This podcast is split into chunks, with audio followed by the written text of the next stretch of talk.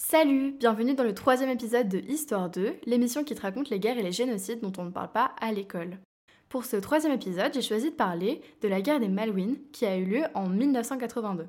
Et si vous ne connaissez pas du tout le sujet, c'est compréhensible parce qu'on en parle très peu, surtout que ça concerne la Grande-Bretagne et l'Argentine, donc pas la France, alors forcément on n'en parle pas du tout à l'école. Du coup, restez avec moi pour que je vous raconte tout.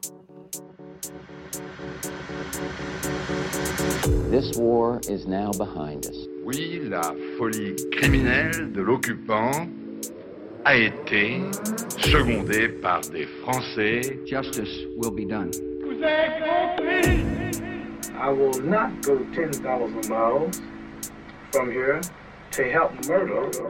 Du coup, les Malouines, appelées plus couramment Falkland Islands, sont un archipel de plus de 700 îles et îlots au sud-est de l'Amérique du Sud. Les deux îles principales sont West Falkland et East Falkland. Et aujourd'hui, il y a un peu plus de 3000 habitants, ce qui est vraiment très peu. Et c'est parce que les îles ont commencé à être habitées seulement après la colonisation et par des colons, donc la population est arrivée très tardivement sur les îles. Elles ont appartenu depuis le XVIIIe siècle à plusieurs pays. La découverte des îles est revendiquée par deux pays, l'Espagne et la Grande-Bretagne. Mais les premiers colons à être arrivés là-bas au XVIIIe siècle étaient des Français.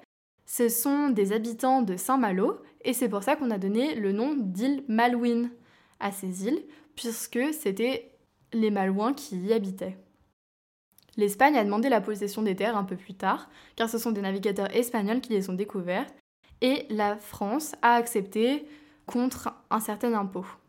Alors jusqu'en 1820, les Malouines appartenaient à l'Espagne, puis l'Argentine, qui était à l'époque une province outre-Atlantique espagnole, sous le nom de Province unie de Rio de la Plata, obtient son indépendance en 1816, et avec ça réclame la possession de l'archipel, qu'elle aura de 1820 à 1833. Donc on a France, puis Espagne, puis Argentine, et en 1833 arrive la Grande-Bretagne, qui revendique ses terres et bien sûr nation très puissante les récupère. Au final, à partir des années 1835, les Malouines deviennent les îles Falkland et intègrent le Commonwealth. Mais ça, l'Argentine ne l'a jamais vraiment digéré et Morgan Dono en parle très bien dans son ouvrage Las Malvinas son Argentinas, la construction de l'identité argentine à travers la cause des Malouines. Elle dit En 1965, l'Assemblée générale des Nations unies approuva la résolution 2065 par laquelle les deux parties en conflit étaient invitées à s'acheminer vers un processus de négociation bilatérale. Cependant, l'incorporation de cette question dans l'agenda des institutions internationales ne déboucha pas sur une résolution effective du différend. Donc là, on voit très bien que dès 1965, il a commencé à avoir des négociations, mais qu'au final, il s'est rien passé. Alors, on en arrive aux années 80, époque où l'on sait que l'archipel dispose d'une ressource de pétrole, et ça, c'est la vraie raison pour laquelle on veut les Malouines. Le pays qui les aurait disposerait de son propre gisement, en plus d'avoir une zone économique exclusive autour de l'île. En plus, en 1982, c'est l'année où le nationalisme de l'Argentine est au plus haut, notamment après l'arrivée au pouvoir d'un nouveau général, Leopoldo Galtieri, homme avec une volonté de pouvoir exacerber. Le 2 avril, les troupes argentines débarquent à Port Stanley et prennent rapidement toutes les Malouines. Il faut savoir qu'à ce moment-là, l'armée britannique est peu présente dans les îles, puisqu'il n'y a que 2000, euh, 3000 habitants. Et donc, euh, c'est pas censé être un terrain de guerre, donc euh, il n'y a pas tant d'armées. Et du coup, le lendemain, donc le 3 avril, le Conseil de sécurité de l'ONU se réunit et vote le retrait des forces argentines pour laisser place à des négociations. Mais les négociations ne donnaient rien depuis plus de 20 ans, comme on l'a vu précédemment, alors les Argentins gardent leur position. Margaret Thatcher, Premier ministre de la Grande-Bretagne à l'époque, décide dès le 5 de mobiliser toute son armée pour partir à plus de 12 000 km de Londres pour récupérer un territoire de moins de 4 000 habitants. Alors, aux alentours du 20 avril, une partie de la Royal Navy arrive près des îles. Donc voilà, déjà on voit qu'il y a un laps de temps de 15 jours parce que c'est très très loin. 12 000 km, c'est astronomique. Enfin, vous voyez très bien, je pense, la Grande-Bretagne où c'est et le sud de l'Argentine où c'est. Euh, bah, en gros, on traverse le monde du nord au sud. Donc ça prend un temps fou. Du coup, une guerre aéronavale commence, c'est-à-dire que les Britanniques n'ont pas accosté et qu'ils sont en mer pour envoyer leurs avions, mais aussi qu'il y a une zone de guerre délimitée autour des îles. Donc euh, on estime qu'elle elle était à 200 miles nautiques. Je me rends pas très bien compte de ce que ça fait, j'ai juste compris que c'était très grand. Enfin oui, c'était très vaste comme, euh, comme zone de guerre. Ça laissait quand même euh, bah, beaucoup de place pour tout le monde. Enfin, c'est triste à dire, mais c'est la vérité. Et pourtant, on va voir qu'il y a eu des débordements. À ce moment-là, du côté argentin, on commence à s'inquiéter de l'équipement, puisqu'un embargo est lancé par de nombreux pays de l'hémisphère nord, suivi notamment par la France qui vendait beaucoup d'armes aux Argentins, dont le fameux missile Exocet qui, en étant lancé, volait juste au-dessus de l'eau de façon à être indétectable pour les adversaires. Donc euh, ce missile, vraiment les Argentins l'utilisaient beaucoup et comptaient vraiment là-dessus pour leur guerre. On sait qu'il y a des navires, des destroyers qui ont été abattus grâce à ces missiles et c'était vraiment euh, une des armes principales euh, des Argentins. Et du coup, ils ont perdu ça très vite parce que dès fin avril, la France arrête de vendre des armes aux Argentins. Mais elle n'en a pas vendu pratiquement au Royaume-Uni. Donc, c'est quand même une situation assez compliquée pour tout le monde. Parce que bah, la France a voulu soutenir le Royaume-Uni, mais en même temps, ça l'arrangeait pas du tout. Du coup, le 2 mai, les Britanniques bombardent Port Stanley et c'est vraiment le début de la guerre en elle-même, notamment après le bombardement par les Britanniques d'un navire argentin qui se trouvait en dehors de la zone de guerre. Donc voilà, là je viens d'en parler de cette zone de guerre qui était délimitée en mer.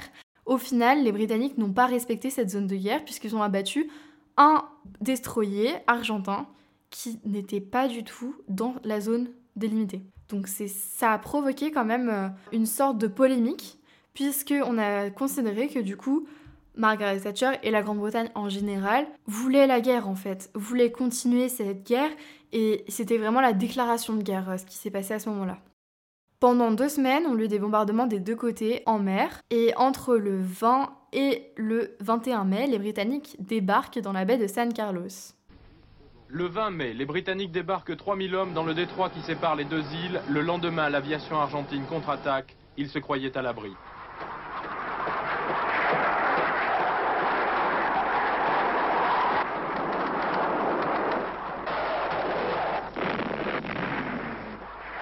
La frégate Antilope est touchée.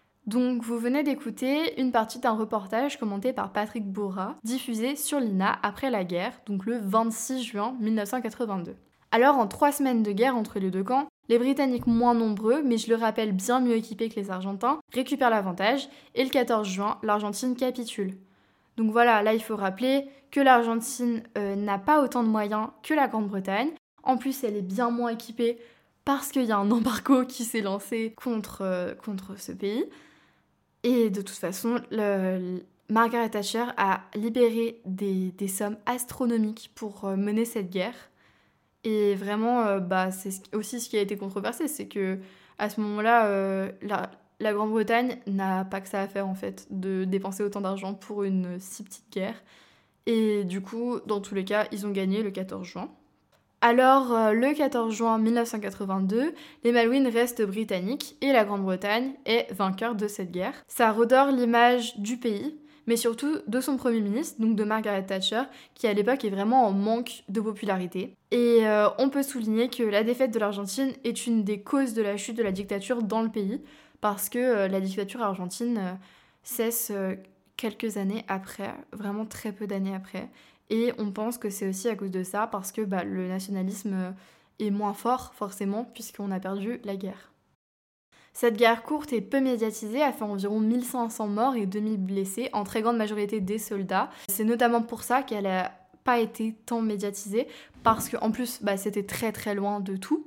Parce que même si c'était pas si loin de l'Argentine, faut quand même se dire que c'est une île, donc euh, c'est un endroit assez isolé et dans tous les cas, voilà, les reporters peuvent pas arriver sur l'île n'importe comment. Donc voilà, donc on n'a pas tant d'images. Et aussi parce que pendant, bah, la guerre, déjà, euh, bah, secret défense, donc on pouvait pas publier les, images. Et à la fin de la guerre, vu qu'elle n'a pas duré si longtemps, etc., euh, voilà, on en a très peu. En plus d'être peu médiatisée, cette guerre était très controversée. Personne n'était d'accord sur, euh, sur ce qu'il fallait faire. Personne ne pensait la même chose sur est-ce qu'il fallait partir à la guerre ou ne pas partir. Et du coup, ça a fait un énorme clivage, notamment dans l'opinion publique britannique. Alors, sitôt l'annonce officielle du débarquement, nous sommes allés dans un pub pour jauger les réactions des Londoniens.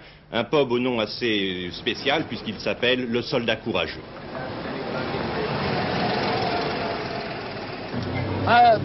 Je suis surpris, vous m'apprenez le débarquement, mais je suis content. Moi-même et personnellement, je trouve qu'on avait trop discuté, il fallait faire quelque chose et le faire vite. La parlotte c'est terminé, il fallait y aller et régler le problème pour de bon. C'est un peu hypocrite. On attaque les Argentins, c'est bien, mais pour de mauvaises raisons. On fait ça au nom de notre empire, alors qu'on n'a rien dit quand les Argentins torturaient leurs propres citoyens. On les a même aidés avec des armes, avec des conseils pour leur police, et moi, ça me rend malade.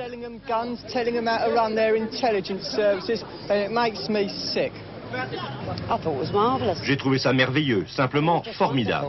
Il fallait le faire, il fallait le faire bien plus tôt. Ça dure depuis sept semaines. Il aurait fallu débarquer il y a quatre semaines. C'est gâcher des vies. Je pense que nous allons devoir céder la souveraineté sur les îles. On ne peut pas garder un rêve colonial dans l'Atlantique Sud. Donc voilà, là, euh, je vous ai donné un extrait des interviews diffusées par Lina le 21 mai 1982. Donc quand les Britanniques ont débarqué à Port Stanley, et on peut voir que même à ce moment-là, personne n'est d'accord sur, euh, sur pourquoi on part faire cette guerre. Voilà, j'en ai fini avec cette histoire. Faut juste parler de la situation actuelle qui n'a finalement pas beaucoup changé, puisque les Malouines aux Falklands sont britanniques, mais l'Argentine continue à les revendiquer avec vigueur. On peut voir dans la chronologie contemporaine des Malouines sur Encyclopédia Universalis que même euh, en 2012 par exemple, l'Argentine et le Royaume-Uni ont eu un regain euh, de tension au sujet des Malouines parce que euh, parce que l'Argentine reproche encore au Royaume-Uni de ne pas avoir ouvert de négociations au sujet de l'archipel, comme le réclamaient les Nations Unies après la guerre. Donc dans ce troisième épisode, j'ai raconté une guerre avec des enjeux principalement économiques, mais aussi nationalistes et politiques. Dans les premiers épisodes, j'avais parlé d'enjeux ethniques, dans le deuxième d'enjeux religieux, sans oublier toujours le côté politique bien sûr. Et du coup, euh, voilà, je pense qu'on a, balayé un peu toutes les raisons de, de tension en général. Après, bien sûr, il y a toujours un peu plus de, raisons, etc. Mais c'est vrai que les raisons ethniques, les raisons religieuses, nationalistes, économiques, bah, de toute façon, l'économie, c'est à la base de tout. Donc voilà, je pense que on... Donc voilà, là, on est parti dans une dynamique euh, avec ce podcast. Je suis au troisième, donc c'est pas beaucoup encore, mais je commence à, à m'habituer, à essayer de faire autre chose. Là, je pense que vous avez entendu, j'avais pratiquement pas de texte pour euh, ce tournage-là, alors que d'habitude j'avais un texte que je lisais. Là j'ai essayé d'être un peu plus vivante, alors euh, du coup j'attends beaucoup vos retours. Et là, je vous laisse avec ma discussion avec Axel, donc euh, mon ami, avec qui on a regardé les cinq premiers épisodes de The Crown, de la saison 4 de The Crown, qui parlent donc de la guerre des Malouines. Et je vous laisse avec cette discussion là-dessus.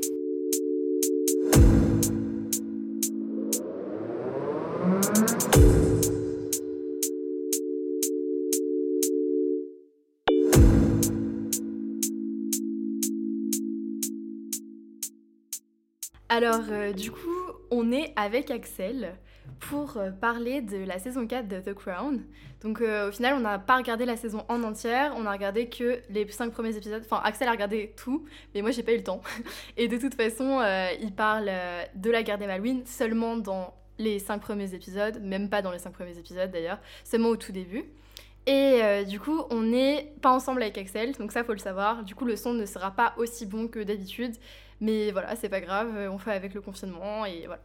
Donc euh, bonjour Axel. Alors bonjour Valentine, de loin. du coup Axel, euh, bah, c'est ma copine qui est fan de The Crown. J'aime beaucoup la série, ouais. Ouais, voilà. Et donc euh, quand j'ai pensé à, parler de cette série, j'ai pensé directement à elle. Et donc on va discuter bah, des cinq premiers épisodes et plus en particulièrement du quatrième, c'est ça?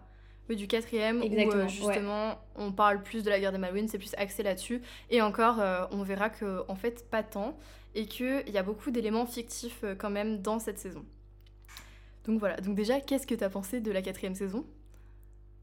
Alors déjà, donc la quatrième saison, elle a été très attendue déjà par moi, mais je pense par tous, enfin tous ceux qui aiment bien The Crown, parce qu'il il y avait l'histoire avec l'apparition surtout de Diana et aussi de Margaret Thatcher.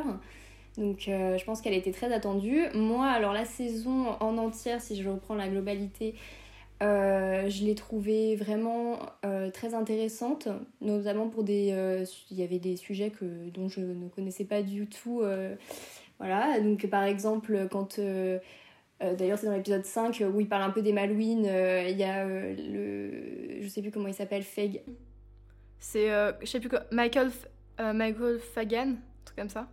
Fagan, voilà. Ouais. Quand il s'introduit justement ouais, dans, le, dans, les, dans la chambre de la reine, alors ça je ne savais pas du tout. Et c'est vrai qu'il y a des trucs comme ça qu'on apprend euh, qui sont assez euh, bon, intéressants. Je sais pas si on peut dire intéressants, mais en tout cas c'est drôle euh, de les savoir. Bah si, en plus cet épisode il est trop marrant. Franchement, Ouais. moi je, bah, je pense que c'est Ouais. mon épisode préféré du, du coup des cinq premiers parce que j'ai regardé que les cinq premiers. Mm. Et moi, je suis, moi aussi je suis d'accord avec le fait qu'on attendait grave bah, l'app- l'apparition de Lady Di et euh, de Margaret. Thatcher parce que c'est quand même euh, une femme assez exceptionnelle, même si on partage pas forcément ses idées, euh, dans le sens où c'est quand même la première premier ministre parce qu'elle veut qu'on l'appelle Madame le ministre, donc euh, je garde cette Mm. appellation et donc c'est la, la première femme premier ministre de, au Royaume-Uni. Donc ça c'est quand même assez ouf. Et euh, en plus, euh, moi j'aime beaucoup cette actrice. Genre pour moi c'est la maman Ouais, d'Otis, tu sûr. vois. Et vraiment, Ouais, je moi la aussi. trouve trop bien. J'aime trop comme elle joue, j'aime trop sa voix. J'adore sa Ouais. voix. Ouais, mais alors du coup, je, je me suis dit qu'elle avait changé vachement sa voix aussi pour euh, Margaret Thatcher euh, parce Oui. que euh, la voix est hyper euh, euh, différente, je trouve, que Ouais. dans, euh, dans Sex Education par exemple. Bah heureusement parce que bon. euh, Ouais. Bah pour jouer un personnage différent, c'est sûr qu'il faut Voilà. euh, quand même se mettre dans la peau du personnage. C'est ça. Euh, je connais pas le nom de cette actrice. En fait, je suis en train de regarder. Tu connais son Il me semble qu'elle s'appelle euh, Jill euh, Anderson, non Ou Jill quelque chose. Euh, Peut-être que ça se prononce pas Jill, je sais pas. Ah ouais, t'as raison. C'est Gillian Anderson. Ah, je lui donne un petit surnom carrément, moi, tu vois, je La l'appelle Jill. Jill. c'est grave ça. ouais. Et donc, euh, ouais, moi j'ai- j'aime beaucoup euh, cette actrice. Et en plus, ça m'a fait rire parce que la, la sœur de la reine, du coup, Margaret, euh, c'est la reine de cœur. C'est la. Euh, oui, Oui. oui, bien sûr. Et bah ça oui, m'a fait sûr. trop rire de Ouais. voir sa tête parce qu'on Mm. on la voit Ouais. pas souvent dans des séries. Du coup, euh, c'était assez marrant. Plutôt chez ça. Tim Burton, il me semble, non Oui, aussi, bah oui, parce qu'elle, euh, je trouve qu'elle a quand même une- un visage particulier.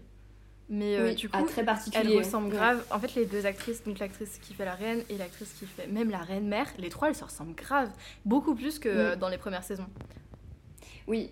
Alors par contre, moi, c'est un truc que je trouve assez euh, perturbant justement dans The Crown, le fait qu'il change beaucoup d'acteurs, bah, presque Ouais. toutes les deux saisons, il me semble. Et euh, personnellement, moi, c'est quelque chose qui me perturbe. Oui. Mais euh, je pense que c'est sûr que comme euh, la série évolue hyper vite au niveau des années, Ouais. et que du coup, bah, les visages changent avec le temps, mais bon. c'est ça. il faut Ouais, trouver un aurait- moyen En même temps, t'imagines si on met la même actrice dans la saison 1 et la saison 4, enfin, c'est pas possible. Genre, les gens, ils. Oui, c'est sûr, voilà. Euh, Ouais. Par contre, euh, je ne sais toujours pas comment il s'appelle, mais l'acteur qui fait euh, le, le prince. euh, Charles Le prince. Non, non, le prince euh, Philippe. Ah, ok. Euh, L'acteur qui fait Philippe, genre, il me fait trop peur. genre, il a une tête. C'est vrai qu'il est- de, de- on dirait Ouais. que c'est une poupée de cire. Oui, mais alors pour le coup, tu sais que moi je trouve qu'il trou- il ressemble énormément au, au vrai euh, prince Philippe. Ah ouais. Ouais, Mm. oui, c'est vrai. Alors est-ce qu'il est prince, euh, le Philippe? Ouais, Oui, Et- oui. Parce qu'on l'appelle aussi duc d'Édimbourg. Ouais, mais euh, Ouais. euh, au tout début, ils disent qu'il est prince. Et du coup, donc, euh, on introduit la guerre des Malouines dans ces épisodes. Et en fait, au final, moi j'étais très contente quand j'ai vu ça parce que je me suis dit, vas-y, c'est un truc de grave d'actualité vu que la saison vient de sortir et que tu fais ce sujet-là pile à ce moment-là. Au final, ils en parlent très très peu. J'ai été super déçue. En fait, dans l'épisode 4, on parle donc euh, de la guerre des Malouines, mais on parle Mm. aussi euh, du, du fait qu'on ait perdu euh, le, le fils de Le Margaret fils de, Thatcher. euh, ouais, On l'a perdu donc dans le Paris-Dakar. Ouais, c'est ça. L'épisode dans 4, les il, com- il commence euh, Il commence là-dessus en tout fait. début janvier. Mm. Tout début janvier 1982, du coup. C'est le départ pour le Dakar. Et au final, au bout de quelques mois, il y, a le- bah, il y a le fils qui est perdu. Et donc, dans, dans cet épisode, on parle beaucoup plus de ça que de la guerre des Malouines. Ouais, Alors que, en plus, il y aurait plein de choses à dire parce que, bah là, on le voit quand même. On le voit que Margaret Thatcher, elle est euh, très, elle est vraiment à fond dans le fait d'aller faire la guerre, de partir, etc., Ouais. de regagner un territoire. Et en plus, on lui dit pas mal de fois que, bah voilà, il y a des problèmes euh, d'économie, de crise économique, tout ça. beaucoup sont pas d'accord en fait avec elle. euh, Voilà, grave. mm. Oui, oui, beaucoup disent, Mm. mais ça sert à rien. Je viens de revoir l'épisode là et vraiment, euh, quand Je trouve que c'est une guerre table- inutile. Mm. Ouais, Ils voilà, c'est ça. Mm. Ils sont tous, euh, ils disent mais pourquoi on va aller dépenser autant d'argent pour euh, dire ça? Ouais. Et euh, ouais, du coup, euh, bah en fait, c'est l'épisode de la guerre est ultra effacé derrière euh, l'histoire. En fait, ouais, moi je trouve qu'il y a trois sujets un peu principaux, disons, dans cet épisode, qui sont ouais, justement donc, la recherche de, du fils de, de Margaret Thatcher, euh, le- la guerre des Malouines, mais il y a aussi euh, toute l'histoire autour des enfants de la reine, euh, de choisir son préféré, etc. Donc un sujet hein, limite un peu futile. Ouais. En plus, ça- tout ça part de- du fait que Margaret Thatcher dise que le fils qu'elle a perdu là dans le Dakar, Ouais. bah, c'est son préféré. son préféré. Ouais. Et elle le dit genre totalement normalement, genre c'est mon préféré. Mais Mm. ça, je me dis, c'est vraiment romancé à fond, Ah oui. je pense. Alors, je, Ça met- Je pense que c'est oui, je pense que ça doit être romancé euh, et que c'est par rapport au fait que justement on la surnomme la Dame de Fer, euh, que euh, voilà c'est un peu le personnage, disons en le mettant dans une position de. en plus je crois qu'alors dans l'épisode on parle aussi du fait qu'elle avait des problèmes avec sa mère, donc un problème finalement avec les femmes. Bon j'ai pas tout bien compris, mais je sais pas si c'était vrai non plus. Bah, en gros, elle Euh, pense que les femmes sont faibles. Voilà. Enfin, en tout cas, dans Ouais. la série, on l'a fait ça. dire que les femmes sont, sont des faibles Ouais. et que elle, si elle est comme ça, si elle a été forte, si aujourd'hui elle a une position Mm. euh, politique euh, ouf, c'est grâce, à son père Père. qui Mm. l'aurait élevé dans le, dans le fait de dire bah tu peux réussir des choses. Et même à un moment, je sais plus exactement ce qu'elle dit parce que je retiens pas en anglais. Euh, vraiment, je retiens pas. Mais Ouais, moi genre, aussi j'ai dit mal, gros elle, elle dit en gros à table que sa fille est, est faible parce que c'est une fille. Oui, Et euh, exactement. ça, c'est assez ouf. Vraiment, euh, Et- moi, ça ça m'a ouais. choqué en fait. Bon, moi aussi, bien sûr.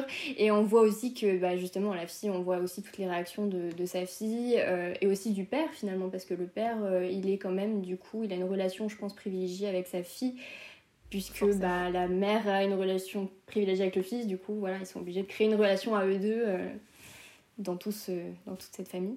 Ouais. Et, au Et, final, euh, ouais, c'est vrai qu'il y a trois intrigues dans un seul épisode Ouais. pour ne pas parler de la guerre des Malouines. ouais. Parce que on en parle a- vraiment très peu. Mm. J'ai compté, je crois qu'il y a trois séquences où on parle de la guerre.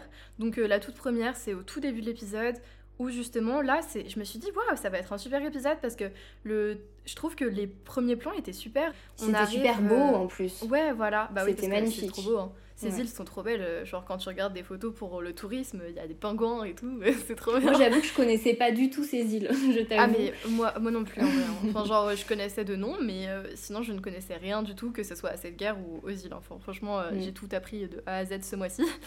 Et euh, du coup ouais on, on arrive à Port Stanley donc euh, où les Argentins ont débarqué. Et là on voit les Argentins qui, taguent un- une sorte de cabanon Ouais. et ils écrivent euh, Las Malvinas son Argentinas. Et après, à côté, ils plantent bah, le drapeau argentin. Et Ouais. là, du coup, euh, les Britanniques viennent dire euh, c'est pas votre terre, vous pouvez pas planter des drapeaux, etc. Donc, ça, c'est la première scène. C'est une des premières Oui, scènes. pas vraiment, tout- ouais. Ouais, c'est une des premières scènes de l'épisode, tout simplement. Mm. Et vraiment, là, Euh, après le ouais. générique, il me semble. Oui, Ouais, donc voilà, on a fait toute ça. la partie avant euh, sur la disparition du fils, etc. Et après, voilà, c'est la première scène vraiment à proprement parler. euh. Ouais. Ouais. Et du coup, je me suis dit, ouais, ça va être cool, ils ont vraiment bien fait le truc et tout. Pour au final, qu'on se retrouve avec seulement deux discussions. Donc, euh, la grande discussion autour de la table, là. Avec euh, les ministres, il me semble, il y a Oui, les avec, euh, ministres le Parlement, des- quoi. Voilà, exactement. Voilà. Et euh, aussi, quand la reine parle avec son fils, celui qui est dans la, bah, Oui, dans la Andrew. Navy. Andrew. exactement. Ouais. Celui qui arrive en hélicoptère, là. Voilà, c'est ça. Et d'ailleurs, qui parle, ouais, qui, il parle, mais je pense qu'il doit dire deux phrases euh, à, ce propos finalement de la guerre des Malouines. Ouais, Et- mais il dit au final qu'il va faire la guerre. Ouais, c'est ça. Et c'est que vrai. du coup, euh, il dit que il veut pas, euh, il veut pas que euh, que le que la reine s'y oppose. Ouais. Oui, oui, il dit ça. Mais alors du coup, il l'a vraiment faite? Oui, oui, il a vraiment D'accord. fait. Et je suis en train de vérifier un truc. Ouais, il sert pendant la guerre des Malouines à bord du porte-avions HMS Invisible. Ouais, donc voilà. Alors oui, il Ouais. donne beaucoup de noms de navires, euh, etc. Oui. Euh, c'est vrai que c'est des ah, trucs. mais ça, même dans la documentation en général euh, de la guerre, on trouve grave des trucs comme ça au final, genre Mm. les noms des missiles, les noms des navires. C'est Mm. un truc de ouf. Et genre tous les reportages que j'ai regardés, c'était vraiment des reportages de guerre. Et du coup, j'ai adoré, ça m'a beaucoup changé bah, justement de, de ce que j'avais fait sur les génocides avant. C'était vraiment cool Mm. de faire euh, des autres recherches, des recherches grave plus techniques sur les guerres. Genre, Mm. j'ai appris plein de vocabulaire et tout, c'est grave cool. et, Ah, c'est euh, sûr que c'est ouais, du vocabulaire qu'on a- ça. dont on n'a pas l'habitude. Non, c'est ça, Mm. pas du tout. Surtout dans une série. On parle rarement de l'armée dans une série, Ouais. à moins que ça soit. Ça euh, porte un vraiment père sur. euh, qui est mort à la guerre, euh, tout ça. Mm. Enfin, il y a souvent ça. Genre, moi, je me rappelle de Pretty Little Liars où il y avait ça. Ah ouais? Genre le.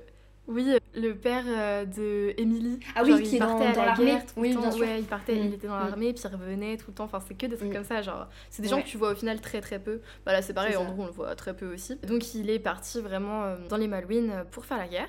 D'accord. Et du coup, le quatrième, parce qu'au final, il y a quatre euh, moments où on parle de ça, c'est tout à la fin, je crois. Mais j'ai plus trop de souvenirs euh, exacts de ce qui se passe en fait. J'essaye de me souvenir. Je crois qu'ils en reparlent encore une fois, bah voilà, du fait que euh, ils vont, euh, Ma- Margaret Thatcher, elle va envoyer des gens alors qu'il n'y a pas forcément besoin. Mais en fait, il me semble que c'est à la fin en fait qu'ils sont autour de la table avec. euh, Oui, c'est euh, juste le- avant la fin. Oui, oui, ça c'est Ouais, juste avant la fin aussi. Mm. Et en fait, je crois que la dernière fois où on en parle entre guillemets, parce que finalement on n'en parle pas vraiment, c'est que Ouais. l'épisode s'achève en fait sur une image du navire qui part. Oui, et voilà, acclamé ouais. par tous les, euh, tous les Britanniques Ah oui, qui sont ça, là avec euh, des drapeaux et qui sont en train de dire euh, voilà, qu'il faut qu'ils reviennent. Ouais. je crois que c'est Thatcher Ouais, ouais. qui dit qu'il faut qu'ils reviennent, qu'ils leur reviennent quoi, en vie. Enfin, Tout simplement, ouais. Et au final, on parle que, donc, enfin, on voit que quatre fois des, de- des séquences en rapport avec ça, parce que on a complètement invisibilisé la guerre par rapport au fait qu'on avait perdu le fils de Margaret Thatcher. Enfin, il- on l'avait perdu. Il est pas mort, hein, mais on l'a perdu euh, donc euh, dans donc il a été retrouvé. voilà, il a été retrouvé. Et d'ailleurs, euh, c'est vraiment, il est insupportable, ce gars. Oui, Et, euh, très, très. euh, un peu hautain quand même, oui, voilà, c'est ça. Et vraiment. prétentieux. Au final, j'ai lu des trucs là-dessus. Et Mm. Il y a beaucoup d'historiens qui sont, pas, pas, pas qui sont énervés contre, contre la série, mais qui ont dit Ouais. que du coup c'était un peu n'importe quoi d'avoir fait ça, dans le sens où euh, Margaret Thatcher, elle a été touchée bien sûr par, par le fait que son fils il soit, un peu per- enfin, il soit Mhm. perdu, etc. Mais en même temps, ça lui avait pas du tout empêché de faire son travail, que tout s'était déroulé en même temps, mais que c'était pas le truc principal de cette année-là, parce que le truc principal c'était quand même la guerre des Malouines, le fait que elle, elle soit chef, euh, enfin pas chef de l'armée, parce que le chef de l'armée c'est la reine, mais euh, que en gros elle, euh, elle prenne la décision de, par- de faire partir des bateaux, etc. Donc Mhm. voilà, j'ai lu beaucoup de critiques en rapport avec ça qui disaient, mais, mais je sais pas pourquoi on a romancé autant ce truc de, de dire que son fils était perdu. Certainement pour quand même donner un peu de cœur à cette femme. Après, je pense que. Enfin, moi, j'ai plus l'impression, finalement, euh, dans la série, qu'on s'attarde plus par rapport. euh, Enfin, sur le caractère des personnages et sur leur vie personnelle, plus que sur euh, bah, la vie du pays, en fait. Oui, c'est bah plus oui, des, petits, euh, des petites histoires euh, de potins, un peu. Euh, plutôt que euh, vraiment euh, décrire ce qui s'est passé historiquement, etc. Et c'est vrai que là, la, la guerre des Malouines, elle est vraiment, pour moi, dans les trois sujets, elle est même limite le troisième sujet, quoi. C'est vraiment Ah bah le, oui. le- le Non, truc dont on parle le moins. Complètement. Et au final, on en reparle dans le cinquième épisode. Ouais. Chose que j'ai pas du tout compris. Parce que j'ai regardé et le mec là, qu'on a, dont on a parlé. Euh, Fagin, lui, il est entré chez la reine là, euh, au mois de juillet. Sauf que la guerre des Malouines, elle se finit en juin. Ah, Et ça, c'est un truc, genre, moi au début, je me suis. En fait, c'était à ces moments où je me suis rendu compte qu'on parlait très peu de la guerre, des Malouines. Mm. Et du coup, je me suis dit, bah, on va en parler encore après. Mm. Mais après, quand j'ai vu qu'il y avait la victoire, je me suis dit, mais qu'est-ce que c'est que ce bazar? Et j'ai ouais, regardé. en fait, ouais. C'est comme coup, si en- entre les deux ouais. épisodes, euh, ça s'était coupé, quoi, et que, euh, hop, euh, on réenchaîne direct sur la victoire et on passe à un autre sujet, en fait. Ouais, euh, il y a eu une ellipse, quoi. Ouais. Mais euh, l'ellipse est très bizarre parce que, voilà. Alors, du coup, c'est le 9 juillet qui s'introduit pour la première fois euh, donc chez la reine. Et le 9 Ouais. juillet, la guerre, elle est finie. D'accord, en fait, les, Ar- Argentins, euh, ils, ils ont arrêté la guerre, enfin ils ont signé les traités au début de... en mi-juin. Le 14 D'accord. juin, c'est la fin. Genre, ils capitulent. Après, je me dis, bah, peut-être que c'était à un moment justement où on signait vraiment les traités, où on disait que, que les Malouines étaient bien, bien aux Britanniques. à la Grande-Bretagne. Et c'est peut-être pour ça, mais moi j'ai trouvé ça super bizarre. ça m'a un peu gêné dans le sens, dans le côté historique. Ouais, alors moi du coup j'étais pas du tout du, au, courant du côté historique. Euh, mais c'est vrai que moi je, je m'attends. En fait, je, je sais pas, soit je m'attendais à une vraie suite par rapport au Malouine, soit pas du tout, que ça s'arrête en fait, et que limite on en parle. Parce qu'on en avait tellement peu parlé euh, pendant l'épisode 4 que je me suis dit, bon, bah, je pense qu'ils vont même pas en parler pendant l'épisode 5 limite. Et euh, ils en ont quand même un peu parlé, mais ça reste. Enfin, ça reste pareil, un sujet hyper euh, survolé en fait. Ouais, mais c'est ça. Et je pense que bah oui, c'est parce que justement, c'est pas un gossip, c'est pas un truc euh, super intéressant pour tout le monde. Mm. Mais en même temps, c'est assez étonnant parce que par exemple, la crise de Suez dans le, la deuxième saison, ils en ont beaucoup plus parlé et ça a fait quand même euh, l'objet de deux, trois épisodes où peut-être qu'ils ont pas. C'était pas le sujet principal, et encore, mm. c'était quand même assez important. C'était pas le sujet principal, mais ça suivait dans trois épisodes. Alors que là, les Malouines, ça se passe vraiment dans un épisode, et dans le suite d'après, on fête juste la victoire. Donc euh, c'est juste histoire de dire, ah bah c'est bon, on a, on a calé qu'il y avait eu ça, mais c'est tout. Mm.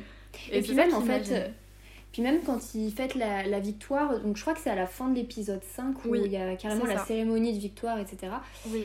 En fait, c'est même pas vraiment sur le. On reparle pas vraiment de la victoire, je trouve, en elle-même, mais plus du côté euh, un peu guéguerre entre euh, Thatcher et la reine, où euh, la reine aimerait. Enfin, elle, est un peu en colère, quoi, parce que Thatcher, elle, elle prend trop les devants et que du coup, c'est elle qui va à la cérémonie et pas la reine. Et c'est plus là-dessus, finalement, qu'il y, a un, y a un sujet qui est fait plutôt que sur la victoire en elle-même. Ouais, exactement. Bah d'ailleurs, j'ai pas regardé les autres épisodes, mais je pense qu'il y a plus euh, de la concurrence à la fin, enfin dans, dans, la fin de la saison entre euh, la reine et Thatcher ou pas?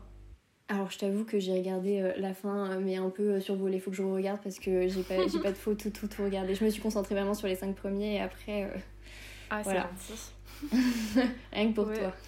et puis même de toute façon, que ça... Enfin, pour tout en général, à ce qui paraît la saison 1 était assez assez bien en rapport avec l'histoire. Et après, c'est parti un peu en live. Ouais, c'est Stéphane Bern justement qui dit qu'il est fan de cette série, mais que mm. à partir de la saison 2, historiquement, c'est n'importe quoi. Donc si Stéphane Bern le mm. dit, c'est que. bon, après, de toute façon, je pense que c'est avant tout une série. Et, euh, et, donc ça reste de la fiction, après qui s'inspire quand même, je pense, de la réalité.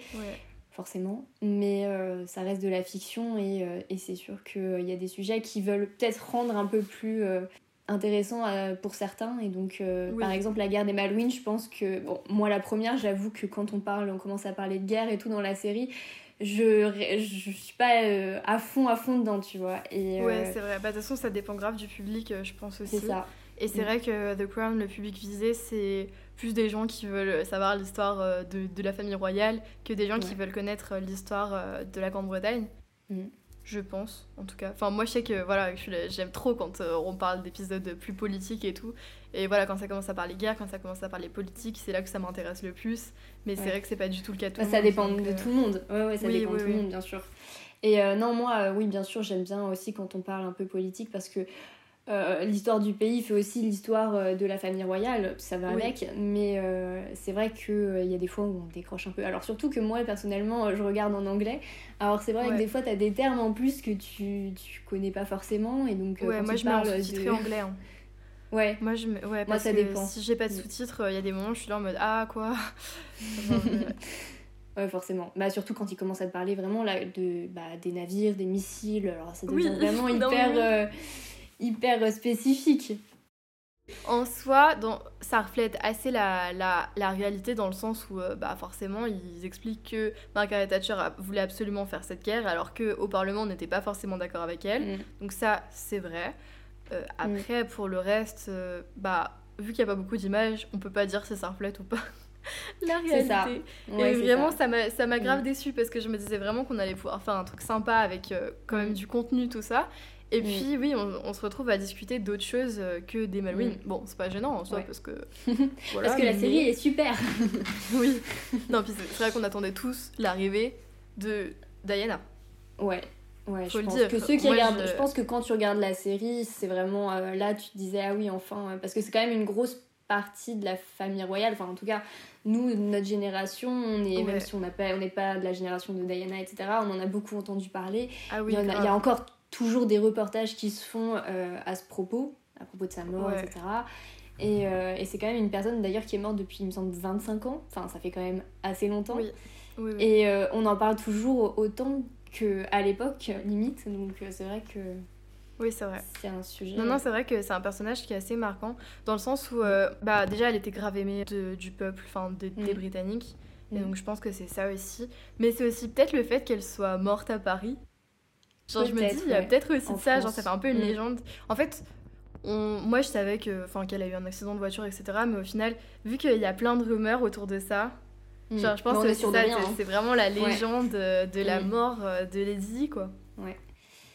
Ouais, et puis, euh, et puis c'est surtout aussi, je pense, bah, d'ailleurs, c'est ce qui montre beaucoup là dans la saison 4 de The Crown, la, toutes les, euh, les histoires euh, de couple en fait, finalement, entre Charles et, et Diana, et avec Camilla qui, qui se rajoutait Oui. dans tout ce. Ouais, c'est assez croustillant, histoire. genre, c'était vraiment Voilà, impossible, voilà. quoi. Ouais. Et surtout que je pense qu'on en parle aujourd'hui parce que finalement, euh, bah, Camilla est toujours dans la vie de- du prince euh, Charles, Ouais. qu'il y a William et Harry euh, dont on parle beaucoup quand même aussi aujourd'hui euh, pour des sujets divers. Oui. Et, euh, et du coup, euh, ça reste euh, ouais, un personnage qui fait partie de, de leur vie, mais du coup aussi de, de leur histoire. Et donc, euh, quand on parle d'eux, bah, on parle d'elle. C'est ça, exactement. Bon, bah, du coup, voilà. T'as d'autres Voilà. choses à dire? Bah non, alors sur les Malouines, c'est vrai que un peu du coup déçu, on n'a pas grand chose à dire dessus, mais on en parle quand même un peu. Oui, voilà. Non, en vrai, c'est quand même une, une saison à regarder. Je trouve qu'il se passe Oui. plein de choses. Et vu qu'il y a deux nouveaux personnages qui sont importants, euh, Mm. c'est intéressant. Genre, euh, ouais, je Oui. trouve que on s'ennuie pas. Moi, je me suis beaucoup moins ennuyée que dans. En fait, euh, j'avoue que j'ai même pas regardé la saison 3 parce que dans la 2, je me suis grave ennuyée. Et du coup, j'ai pas regardé. Donc euh, là, je suis Ouais. arrivée à la saison 4 en disant Allez, on y va. Mm. Mais, euh, mais ouais, je suis la- d'accord avec toi. Mm, Je suis Ouais. d'accord avec toi, on se- on s'en- on s'ennuie beaucoup moins que dans la saison euh, 2 et 3. Moi, je me suis, honnêtement, coup, alors bah- que j'aime beaucoup la série, je me suis ennuyée. Ouais. Bon, bah voilà. Du coup, on vous la conseille fortement. Ouais, Quand même. vraiment. Mais vous en apprendrez pas grand chose sur la guerre des Malouines. Par contre, les images sont assez belles. Franchement, euh, les Oui, images là sur les îles euh, sont superbes. Donc, euh, rien que Mm. pour ça, euh, ça vaut le détour. Exactement.